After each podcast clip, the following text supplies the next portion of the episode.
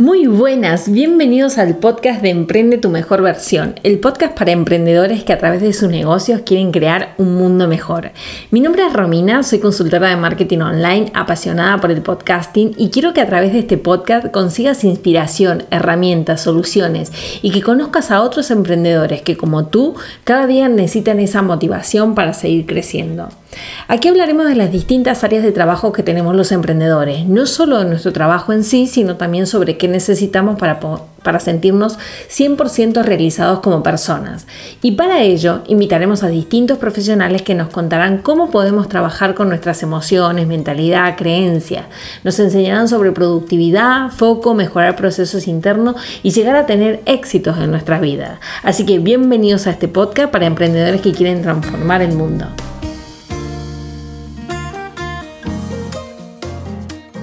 Bueno, ya estamos grabando. Bueno, como siempre digo, estoy muy feliz porque la verdad que el invitado de hoy, aparte que me dijo sí, eh, con muchísima predisposición, es una persona que yo creo que nos va a ayudar muchísimo. Vamos a tener, creo que, una conversación muy bonita y les presento, estoy hoy con Nacho Mullenberg. Hola Nacho, ¿qué tal estás? Hola Romy, muchas gracias por la invitación, súper contento. Gracias. Bueno, eh, yo a Nacho lo conozco ya hace varios meses, lo sigo en su cuenta eh, de Instagram y les cuento que es comunicador, facilitador y apasionado del Enneagrama, es un emprendedor nato y es el actual responsable del departamento pedagógico del Borja Vilaseca Institute. Eh, Nacho imparte talleres, charlas, conferencias de autoconocimiento, marca personal e inteligencia emocional y financiera en diferentes ciudades de España y Latinoamérica.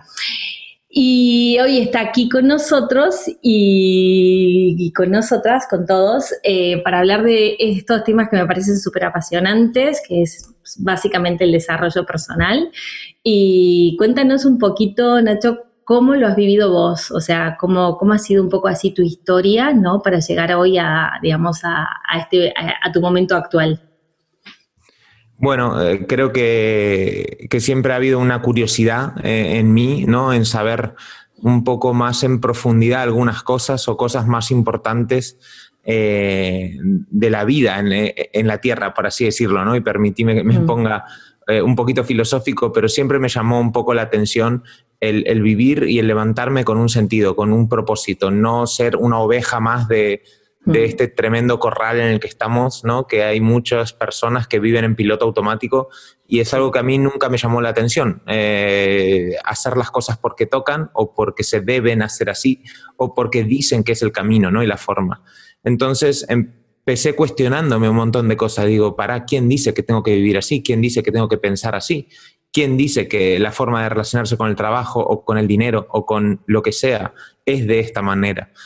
Y, la verdad que fue un, viaje de desaprender más que de aprender, de mm. empezar a, borrar de la cabeza un montón de ideas que no eran ni mías, eran de la sociedad, de la familia, y así empezó un poco mi camino de, de decir, para, ¿quién soy? ¿Para qué estoy acá? ¿Cómo quiero vivir? ¿Qué quiero de la vida? ¿Qué espero de la vida? Y, profundizando en, la autoobservación y en el autoconocimiento con diferentes herramientas, fui encontrando mi, camino eh, y lo estoy mm. encontrando porque al fin y al cabo siempre creo que nos vamos, eh, bueno, eh, actualizando, por así decirlo, mm. y, vamos metiendo cosas nuevas y al menos en mi, caso, en mi caso, y, y bueno, a día de hoy pues me siento una persona plena y satisfecha, abundante, que me levanto y que mi día a día tiene sentido, tiene un propósito, tiene un para qué bien, bien claro. Y, creo que para mí es el motor de, de mi día a día y de mi vida. Qué bueno. Yo para mí, cuando pensaba es como que estoy muy conectada en los últimos meses pensando así realmente en traer gente que, a mí me inspire y me motive y yo te vengo siguiendo y veo, por ejemplo, muchas de las cosas que, nos comentas, que nos compartes, sos súper cercano en tu cuenta de Instagram, ¿no?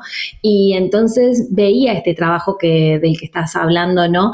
Y por eso decía, bueno, a ver si viene y nos cuenta, ¿no? Porque creo que es, un, es como lo que estás diciendo, ¿no? Creo que al final es, es en el día a día, ¿no? Creo que no es algo que ya lo aprendimos y, ya está, sino que en, nuestro día a día vamos como, ¿no? Eh, haciendo ese músculo, ¿no? Entonces, eh, ¿qué piensas tú o cuáles piensas tú que son aquellos hábitos que podemos ir, por ejemplo, trabajando, ¿no? Eh, como para ir, digamos, que nos ayuden, digamos, a alcanzar todo esto que nos proponemos. Claro.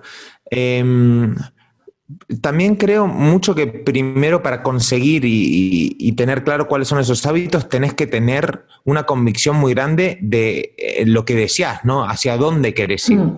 Entonces, en función de lo que quieras, claro, mm, yo te digo, si quiero surfear todos los días, ¿no? Mm. Uno de los hábitos será, no sé, me lo invento porque no soy experto en este tema como vos, Romy, pero será levantarse temprano, agarrar la tabla, ponerme esto, ta, ta, ta, y meterme en el agua todos los días a las 6 de la mañana, me lo invento. Bueno, eso es un hábito en concreto, pero que estás utilizando porque sabes bien hacia dónde te diriges. Mm. Em, pero yo diría que los hábitos que hay que hacer son, el número uno es mirarte, eh, descubrirte un poco, saber cuál es ese deseo que, realmente te mueve y después una serie de hábitos que hay que hacer para mí son, uno, la planificación. Una vez que me conozco, que decido para dónde quiero tirar mi vida, qué quiero hacer con mi día a día, eh, o cuál es mi estilo de vida ideal, porque también, ¿no? Estamos en una sociedad que nos marcan un estilo de vida trabajar, andate a la universidad, vive en esta empresa, casate, tener hijos y trabaja para otro. No, eso es re viejo, está súper caducado.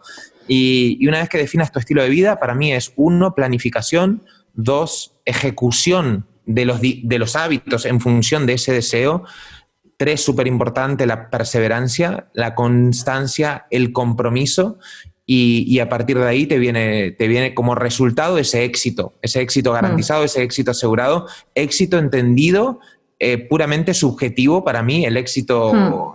Siempre lo pongo en mis talleres a veces, éxito en la RAE pone como finalización de una negociación. O sea, imagínate, ¿no? Eh, qué, distorsionado está el tema del éxito, ¿no? Una, negociación financiera, algo así, no me acuerdo cómo es exactamente. Pero no, el éxito, no por ahí el éxito para mí es levantarme a las 6 de la mañana, leer tres libros, estar con mi hijo y trabajar dos horas al día. Y a mí eso me pone feliz, eso es éxito. Y para otros será estar 12 horas en el trabajo porque le encanta estar pintando. No tenemos ni idea, pero el éxito es subjetivo y el éxito es una consecuencia de hacer esas cosas bien, ¿no? De encontrar ese deseo, ese motor interno, planificar, ejecutar ser perseverante y obviamente todo esto, todo esto dentro del paraguas del amor para mí, que es hacer las cosas con conciencia, que, te hagan estar bien a vos, en paz con, uno mismo y que aporte valor a los demás, como, como es tu caso, Romy, que lo que estás haciendo aporta valor a la sociedad, a personas, a pequeños empresarios, a medianos empresarias, no lo sé, pero, pero aporta valor. Entonces, eh, en esa yo creo que mucho que, que el universo es sabio, que nos maneja una inteligencia mucho muy superior a la nuestra y que si hacemos las cosas bien, los resultados que cosecharemos son, serán, serán buenos también. Estoy convencido de eso. Y en este, digamos, me gustó, porque yo, claro, te había preguntado de los hábitos, pero digo, eh, el mapa que te ayudó a vos, digamos, eh, y que ayuda un montón, porque a mí me pasó también, es como dice Borja, ¿no? Que tienes como un orgasmo emocional, ¿no? Cuando descubres eh, esta herramienta que yo creo que es magnífica, que es el enneagrama, ¿no?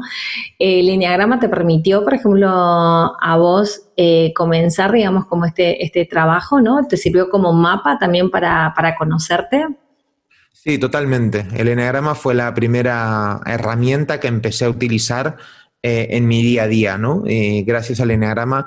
El Enneagrama es, bueno, para la gente que no lo sepa, es una herramienta de autoconocimiento que te describe nueve tipos de personalidad. Entonces, el Enneagrama te hace visible lo que mucha gente no sabe, incluso de uno mismo o de los demás, ¿no? Y, y el Enneagrama mismo también te da prácticas para potenciar tus virtudes y, herramientas también, digamos, para apaciguar tus defectos, tus debilidades, tus aspectos a mejorar, ¿no?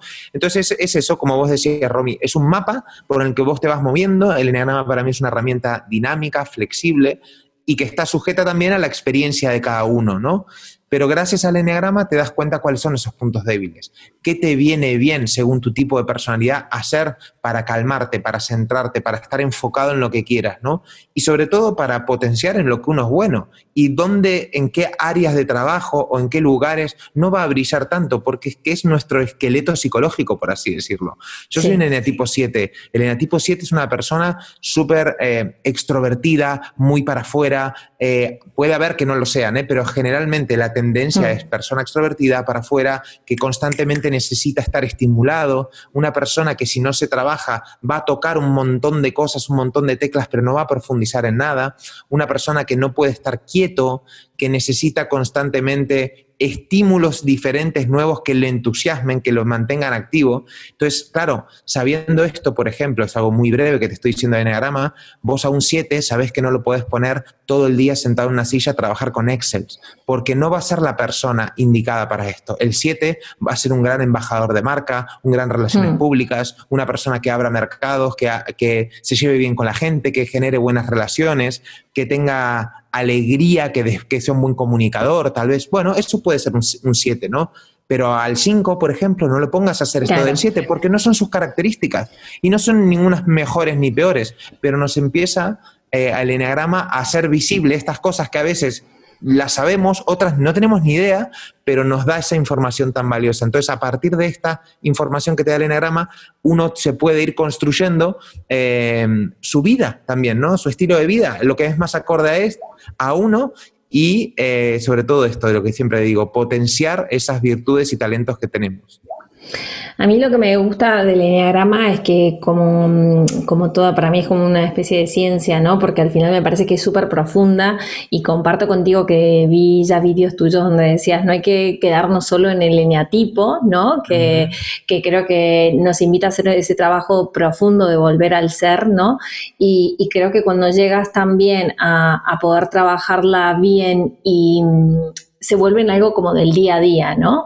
En realidad es como que tienes para mí, por ejemplo, es importante hasta en, nuevas relaciones, ¿no? No te digo de que les hago el test ahí nomás, pero digo, pero sí que te da te da para, mm, para saber también cómo esto, ¿no? Cómo me relaciono eh, con los demás, eh, sabiendo también lo que es importante para vos, ¿no? Entonces, me parece que es toda una invitación, a, digamos, a conocerte, pero también a, ese trabajo interior, ¿no? No quedarnos simplemente como en la superficialidad de decir soy tal y como soy tal, me quedo tan aquí, tan contento. Y aparte que también se aplica, ¿no? En, en ámbitos de empresa, eh, como decíamos, o sea, al final yo creo que las empresas, las nuevas empresas deberían también incluir, digamos, esta herramienta y, digamos, a favor de, potenciar el valor, digamos, de, los trabajadores, ¿no? Eh, ¿Ustedes cómo trabajan con ella? O sea, en el, en el Borja, por ejemplo, en el instituto. Bueno, nosotros potenciamos lo que te digo, ¿no? Eh, que, salga a la luz de cada persona. Y, esto lo vemos gracias al eneagrama, ¿no? Para que, en qué pueden brillar, cómo lo pueden hacer. Eh, nosotros en atención al cliente, por ejemplo, tenemos unas personas que son en el tipo 2. ¿Por qué? Porque les encanta servir, les encanta conectar con otras personas. Son personas que se preocupan mucho por el otro, que están dispuestos a escucharlos, que conectan empáticamente. Entonces, al saber esto, sabemos un poco arquetípicamente cómo puede ser la persona y cómo puede estar configurada dentro del equipo. Entonces, se ponen a trabajar en base a sus dones y talentos, a lo que les apasiona, ¿no? Y curiosamente, calza y cuadra con las eh, necesidades de la empresa en este caso. Y si necesitas una persona que sea un, un, creativo, una persona que eh, eh, cree productos, servicios nuevos, diferentes. Bueno, tenemos dos personas que son cuatro en el, departamento pedagógico, que esto es importante, Romy. No solo los cuatro son creativos, no solo los dos conectan y ayudan a las personas, no solo los siete. Esto no es así, ¿no? Pero sí que nos da mucha información estas cosas. Y, así, bueno, es como, como trabajamos. Nos, ayuda muchísimo a comprender a las otras personas el enneagrama, ¿no? ¿Por qué Romy es de la manera que es? ¿Qué, la, la, motiva a ella, ¿no? A, hacer lo que hace cuáles son sus deseos, cuáles son sus miedos también y sus estrategias cuando aparece ese miedo, cuando quiere conseguir aquello que, le llama desde el alma, ¿no? Eh, es una gran herramienta de, autoconocimiento y la verdad que yo la aplico en el... porque desde que conocí el Enneagrama, eh, mi relación con, la familia y con mis seres queridos y conmigo mismo, evidentemente, cambia totalmente.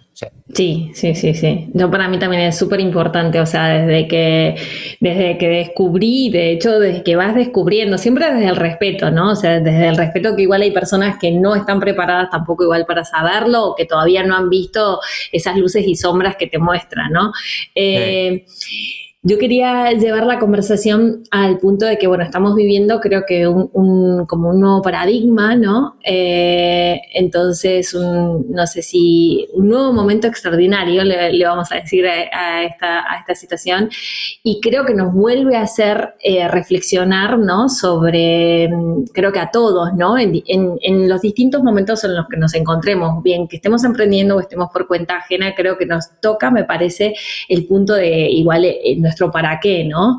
Eh, también desde dónde hacemos lo que hacemos, ¿no? Y para mí vuelve esa reflexión, ¿no? Hay gente que lo está viviendo igual con más miedo, ¿no? En la pérdida de trabajos, ERTES y todo esto, pero creo que es una, y, y creo que vos también sos de los que pensás que es esto es un nuevo momento, también una nueva oportunidad de cambio, que muchas veces nos, igual nos toca porque se ha producido como un evento fuerte, ¿no? Pues, eh, que no estaba previsto obviamente por nadie, pero creo que, va a ayudar a que igual las empresas que quieran despertar despierten, ¿no? Ante un nuevo forma, formatos de trabajo que ya se han visto, ¿no? Como el teletrabajo y todo esto. Y también para nosotros, las personas que volvamos a trabajar, ¿no? Los que no estaban trabajando igual o que aprendan este concepto de la marca personal. A mí me parece que eso es un ejemplo que hay mucha gente que tampoco sabe lo que es la marca personal, pero en tu caso me parece, me parece que lo estás trabajando súper bien, porque aparte de tener, digamos, tu trabajo en el instituto, eh, tú trabajas tu marca como Nacho Mullenberg, ¿no? Entonces, cuéntame qué piensas sobre la situación actual, este nuevo paradigma y el, el, trabajo, digamos, que esta nueva oportunidad que tenemos de trabajar nuestra marca personal.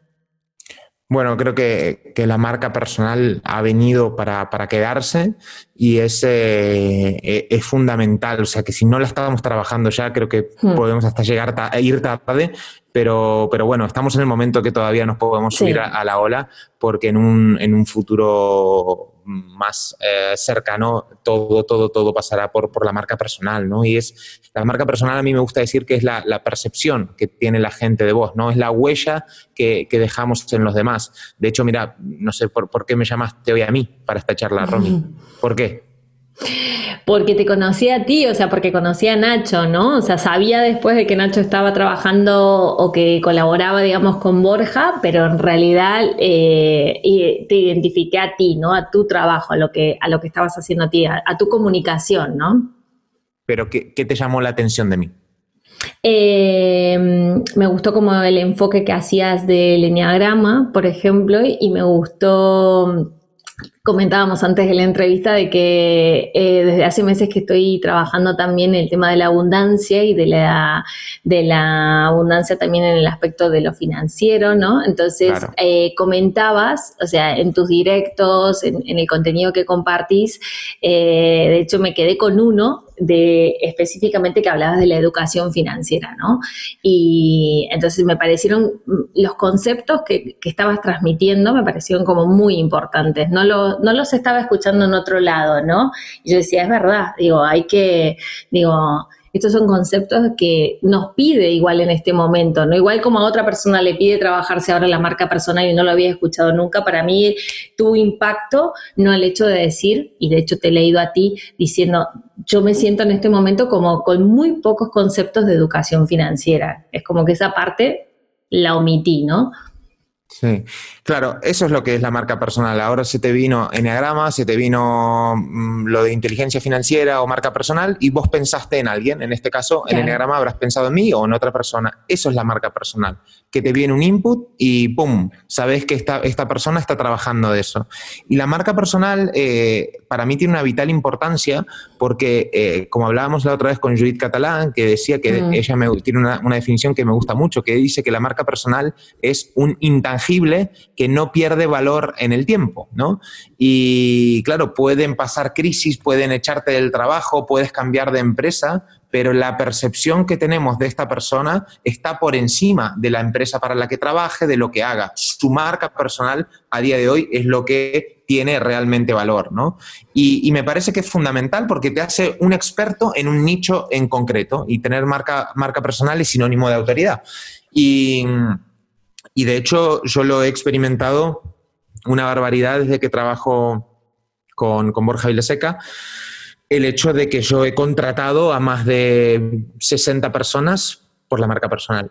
O sea, no, no, he visto ningún currículum, no me interesa, pero yo veo cómo comunican, cómo se relacionan con sus suscriptores, con, sus, eh, con su audiencia, y sobre todo cómo, lo hacen, ¿no? ¿Qué valores tienen? Eh, esto para, para, nosotros es fundamental y, ver cómo lo hace. Entonces yo me fijo en la marca personal. Mm, ayer una persona me dijo, de hecho, Nacho, está claro que me estás contratando para esto, pero yo estudié magisterio infantil y no tengo nada de lo que me estás pidiendo, pero se dedica a esto. Y le digo, pero tú eres una coach y una mentora de la hostia en este aspecto no me interesa lo que hayas estudiado para nada. Entonces, a día de hoy, esto lo haces espectacularmente bien. Tenés una marca personal potente, comunicás, llegas a tu audiencia, tienes unos valores eh, y tenés un propósito más grande que es el de ayudar a la gente. Fantástico. A mí con eso ya me recontravale.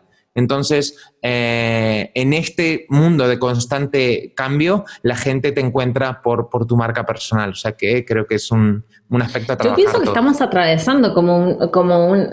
Yo lo que siento es como si estuviéramos através, como si estuviéramos en el, en el preciso momento de cambio, ¿no? Porque cuando depende, depende los ámbitos en los que te rodeas, te das cuenta de que igual en ámbitos igual más nuestros profesionales, como que la gente ya habla de estos conceptos, uno se trabaja la marca personal, pero luego eh, a mí me pasa, ¿no? De que a, raíz de, las circunstancias que empezamos a vivir en estos últimos meses, ¿no? Eh, que mucha gente se, me, se me acercaba y me decía, Romy, amiga, gente del entorno y esto, que igual trabajaban para otras personas, no habían trabajado en su marca personal y ahí, digo, les vi, les vi el punto este de dolor, ¿no? De decir, claro, o sea, es como todo lo que yo hago lo hacía para los demás y no estaba trabajando mi aporte, ¿no? O sea, y, veía el profundo deseo, ¿no? De, de, de, que yo creo que surge, digamos, cuando uno comienza a trabajar la marca personal, que es, es como trabajar, ¿no? Eh, eh, el ikigai, ¿no? O sea, lo que yo,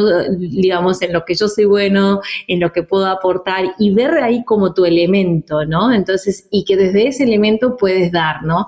Creo que, por eso digo, creo que estamos justo en este proceso de cambio que igual hay gente que ya lo sabía, que que nosotros igual ya por, por experiencia profesional lo, lo veníamos, pero por eso pienso que por eso resurge nuevamente el concepto, volvemos a hablar de él ahora, porque creo que al final esta crisis va a traer eso, ¿no? El que nos volvamos a mirar, ¿no? Y, y, siento que todavía no, nos peleamos un poco porque y eso es la pelea que yo no veo en vos, por eso me parece que es un, es un ejemplo positivo. Nos peleamos de que parece que está reñido el hecho de trabajar nuestra marca personal si trabajamos en, en, una empresa por cuenta ajena o en un formato de colaboración, ¿no? Es como, digo, esto está pasando aquí igual, o sea, ¿cómo lo ves vos? O sea, digo, porque al final no, no está para nada reñido, o sea, digo, este activo yo lo trabajo y puedo estar o sea, da igual en, luego la colaboración como surja, ¿no? O, el trabajo. Sí, sí, totalmente de acuerdo. Eh, hay muchas personas, yo soy un caso de ellos, que intento trabajarme, bueno, intento no, me trabajo mi marca personal, mis cosas, y estoy colaborando para una empresa casi en, horario full time.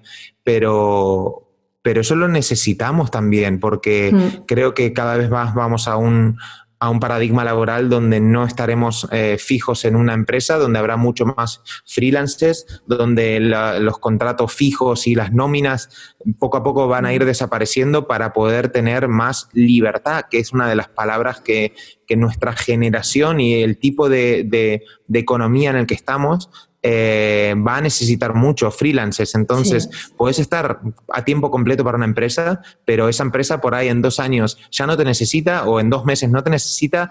¿Y, qué? ¿Es empezar de cero? No, no. En paralelo, empezar a trabajarte tu profesional. volvete un experto de tu sector, que la gente lo sepa.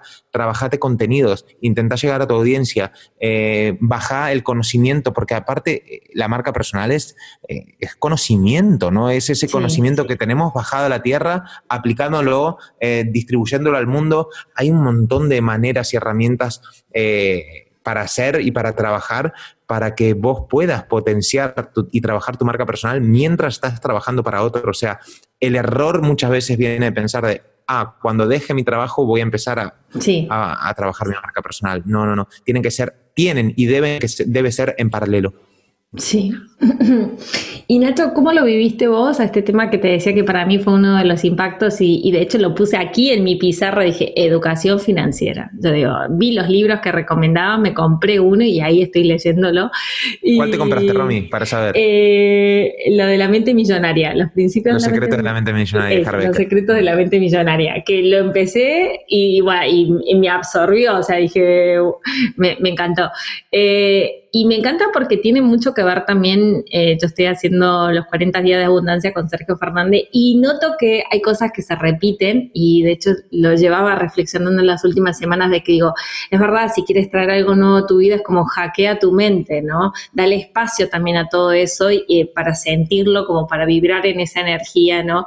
Y, pero quiero preguntarte cómo lo viviste vos, o sea, también cuándo fue tu momento que ese despertar de decir, a ver, este tema es importante, voy a tomar cartas en el asunto, ¿no? En el tema de la educación financiera y, cómo lo trabajas, o sea, que cuéntanos.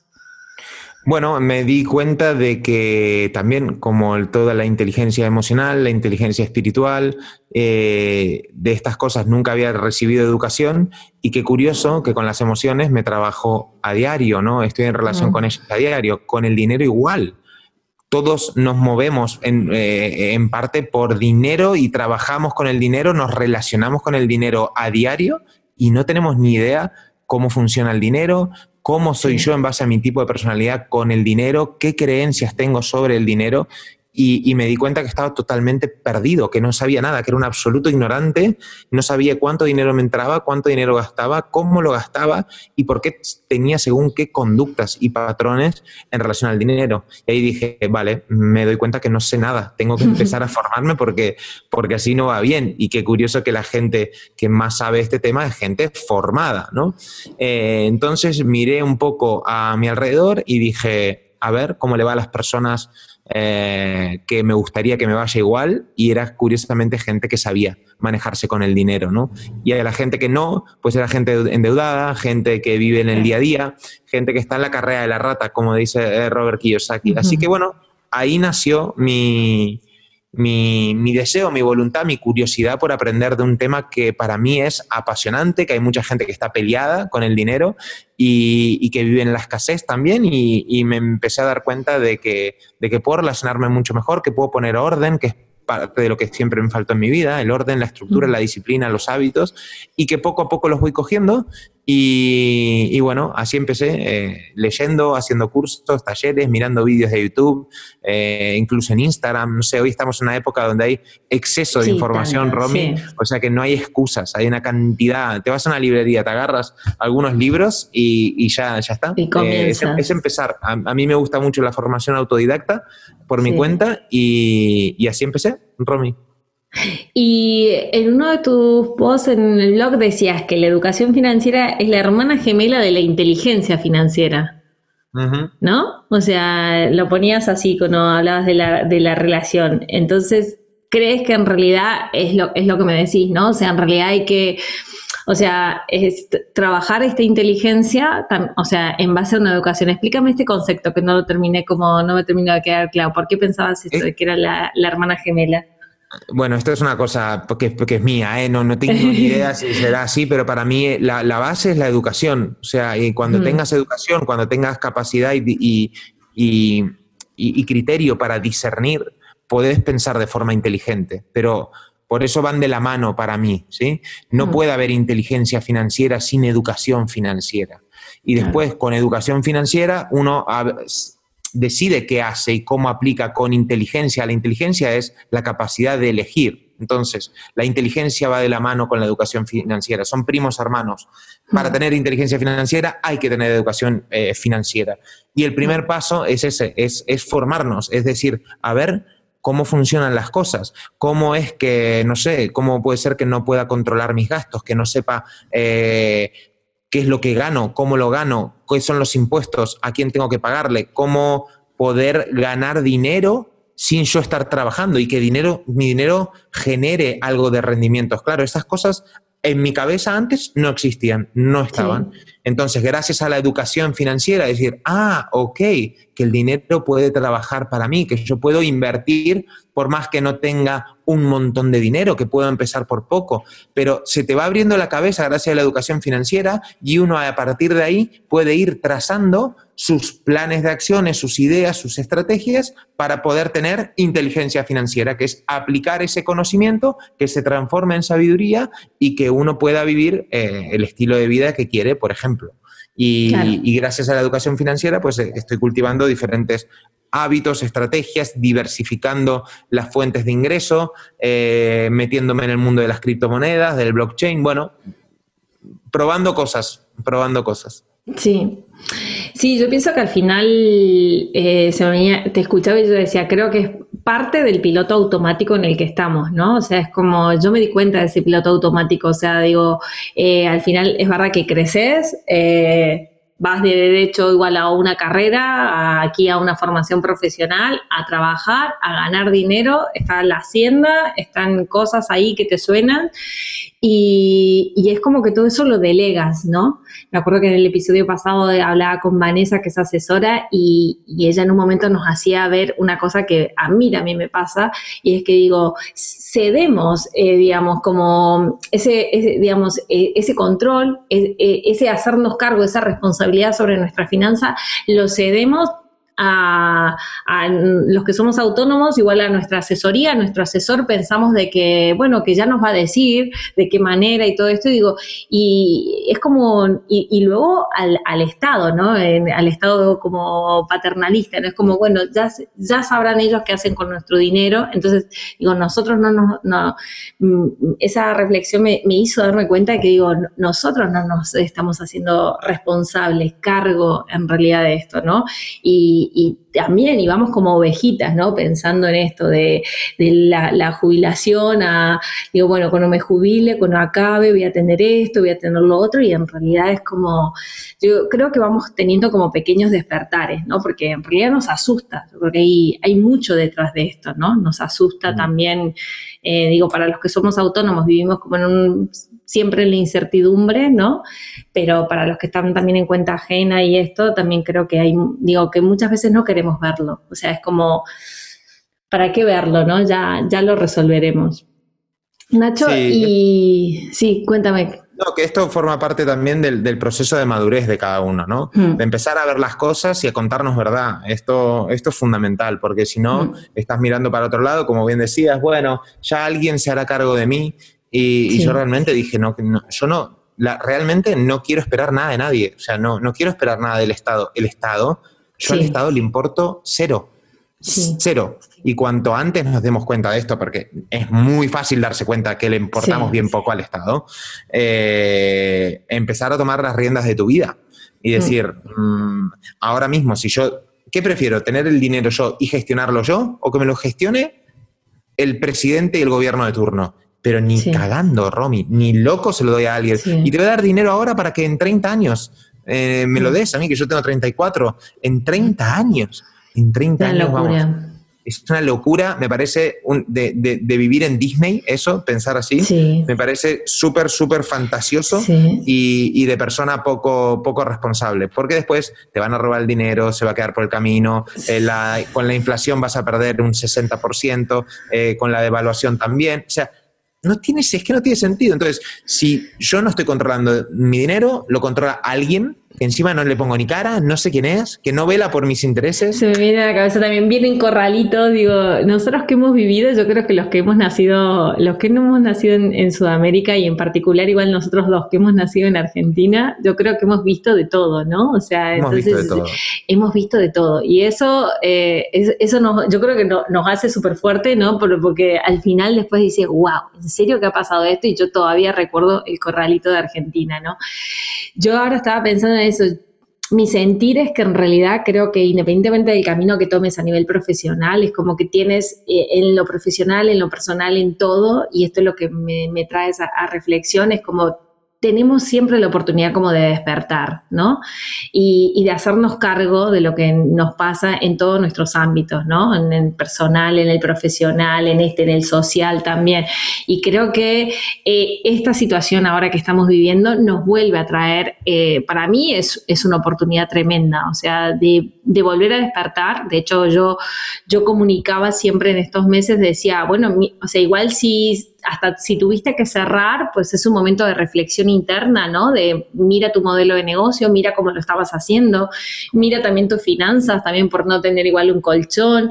O sea, digo, para mí, yo siempre mi mirada fue como en ese sentido de siempre es una oportunidad de, revisar y de ver cómo estabas llevando, gestionando tus distintos ámbitos y, poder, y por supuesto que creo que con salud siempre podemos hacer todos los ajustes necesarios. Antes ya de despedirnos, de hacerte mi última pregunta, quería que me compartieras ¿Cómo vives tú este momento? O sea, este momento actual que, estamos atravesando todos a nivel hasta mundial, ¿no? Eh, lo que nos ha traído, digamos, esta, esta situación. Eh, lo vivo como un, un, empujón de la vida para, para, despertar, para darnos cuenta y para cambiar.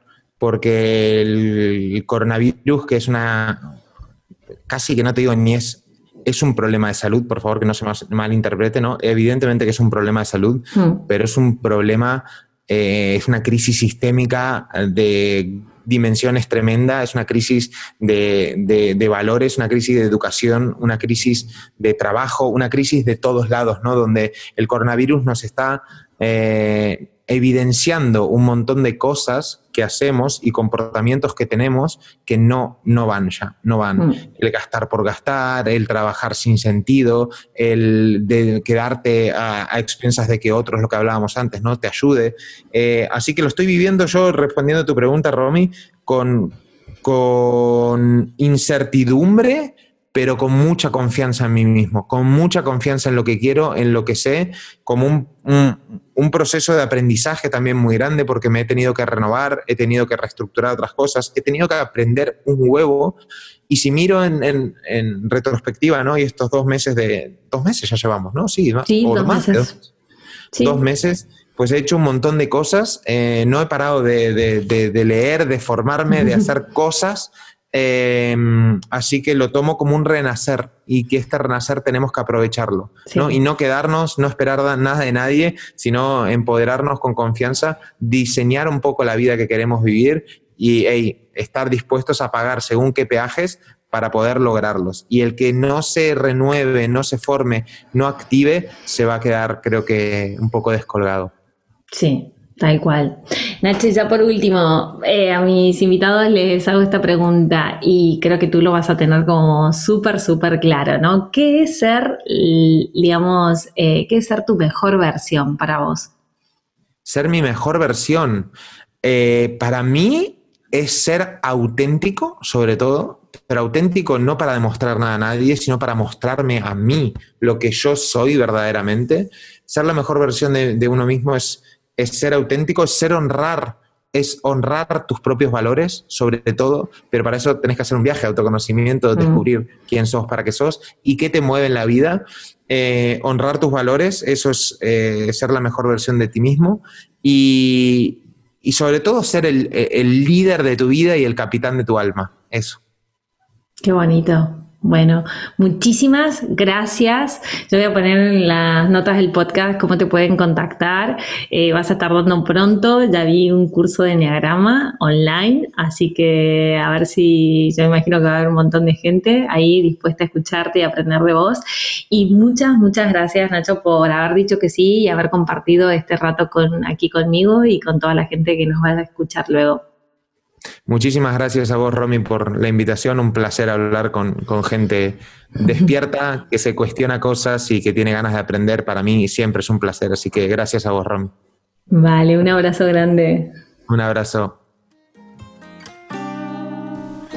Gracias por estar aquí formar parte de esta comunidad. Comparte este podcast con todos aquellos que creas que les puede ayudar y síguenos en iTunes, Spotify, Evox y para cualquier duda o sugerencia sobre temas que te gustaría que tratáramos, contáctanos en nuestra página web surfingsocialmedia.com o bien envíanos un email a info.surfingsocialmedia.com. Un fuerte abrazo y hasta el próximo episodio.